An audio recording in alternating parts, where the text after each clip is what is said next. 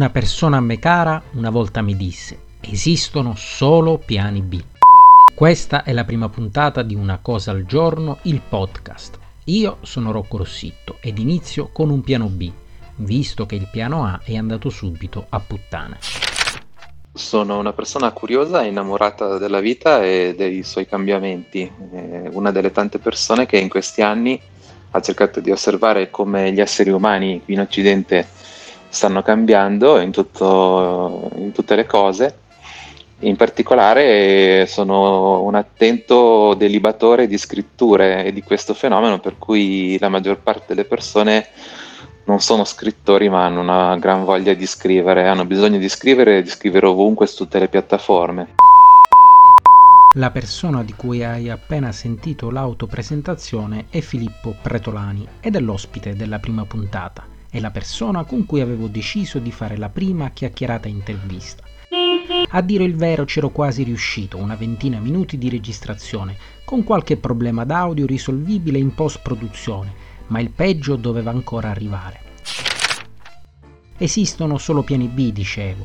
No, non ho perso il file della registrazione. Peggio, Filippo ha ben deciso di mandarmi 13 messaggi audio su WhatsApp senza dirmi o aggiungere altro.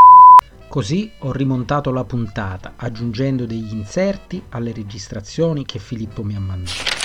Una cosa al giorno, il podcast non è e non sarà un podcast come gli altri. Non sarà sicuramente migliore, ma sarà sicuramente diverso. Non sarà probabilmente mai uguale a se stesso. Questa almeno è la mia speranza.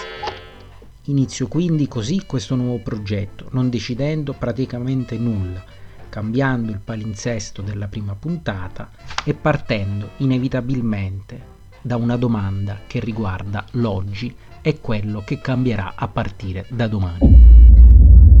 Beh, faccio fatica a pensare che delle cose possano rimanere come prima.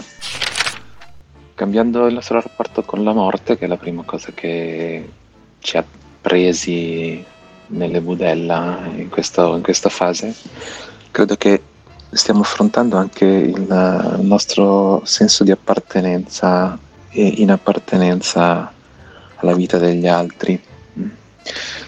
Se pensiamo all'immunità, l'immunità è quella cosa che ci lascia protetti rispetto al dovere di, stare con, di essere parte di una comunità, di essere parte di un insieme. Quindi ecco, che cosa significa essere protetti, che cosa significa essere soli, che cosa significa stare con gli altri, che cosa significa che delle persone arrivano nella nostra comunità e noi le teniamo fuori, ci sentiamo immuni dal loro arrivo. Ecco, queste cose sono di nuovo in discussione.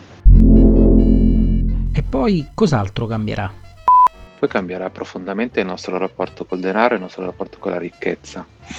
Il denaro ha già praticamente smesso di essere qualcosa, un bene di investimento e sta tornando a essere semplicemente una merce e quella che Amazon chiama Amazon Basics. Abbiamo bisogno di denaro, abbiamo bisogno di un orizzonte economico perché quello di prima non ce l'abbiamo più. E tutte quelle misure libertarie per cui si pensava per esempio di dare un reddito indipendentemente dal lavoro, ehm, è qualcosa che riguarderà tutti gli esseri umani. Mm? Questa cosa risolverà anche la diatriba tra monete virtuali e monete centrali, eh, le monete cosiddette criptovalute che stanno soffrendo come tutti i beni di investimento in questo momento, perché la maggior parte delle persone ha comprato dei bitcoin pensando di tesorizzare del, della ricchezza e di accumulare qualcosa. In realtà anche nel mondo delle criptovalute stiamo semplicemente entrando in una dimensione in cui è il modo più efficiente di distribuire il reddito e di tenerne traccia. Mm? E questo è il nostro nuovo rapporto con la ricchezza e con la povertà, perché ricordiamoci che ci sarà probabilmente un azzeramento di tutte le, le partite correnti, di tutti i debiti, di, di, tutti gli impegni economici che abbiamo preso in, in un momento storico che adesso non c'è più e quindi andremo serenamente in default. In che senso andremo serenamente in default? Mi riferisco al fatto che ciascuno di noi fallirà nell'orizzonte dei progetti che aveva pensato prima. Ma questa cosa paradossalmente, essendo universale, è anche molto sana, è anche molto tranquillizzante. Non dobbiamo avere paura di fallire e ancora una volta troveremo dei nuovi percorsi da, da seguire per diventare le persone che siamo. E se ti chiedessi un consiglio per questi giorni che stiamo vivendo? Consiglio a quanti di noi ha magari più voglia di riflettere, magari ha un'inclinazione col filosofico e col politico, ecco, consiglio di pensare a che cosa i grandi pensatori del presente e del passato, eh, del recente passato, potrebbero pensare di questa esperienza, immaginare come per esempio eh, pensatori come Baudrillard, Foucault, eh, oppure comunque qualunque dei vostri filosofi e scrittori pensatori preferiti potrebbe vivere questa cosa. Mm, poi usare, leggere dei pensatori magari contorti che però hanno oscuramente testimoniato e vissuto la complessità. Eh, Niklas Luhmann, per esempio, e il suo funzionalismo totalmente mh, mm, contorto e, e geniale potrebbe essere un grandissimo antidoto, un grandissimo contenuto anticorpo per, per leggere eh, questi giorni di panico, di decisioni collettive, di comportamenti schizofrenici, di paure, di illuminazioni, di fughe in avanti, di, di arresti. Ecco. Sono tutte cose che, che servono. L'ultima cosa filosofica, potreste leggere Roberto Esposito sua, nel suo distico Communitas e Immunitas, che appunto parla di, di questo essere o no vincolati al nostro dovere di essere parte di una collettività, di una, di una vita associata. Ecco, questi sono dei pensatori molto utili. E poi l'eterno uh, Peter Schloterdijk, che io ritengo assolutamente fondamentale per capire che cosa sia eh, un sistema immunitario in questo momento, c'è la sua trilogia Sfere, tre volumi dell'editore Cortina eh, che nella loro illeggibilità sono assolutamente dei salvavita. Eh, rispetto a tutta questa situazione, che cosa ti mette di buon umore?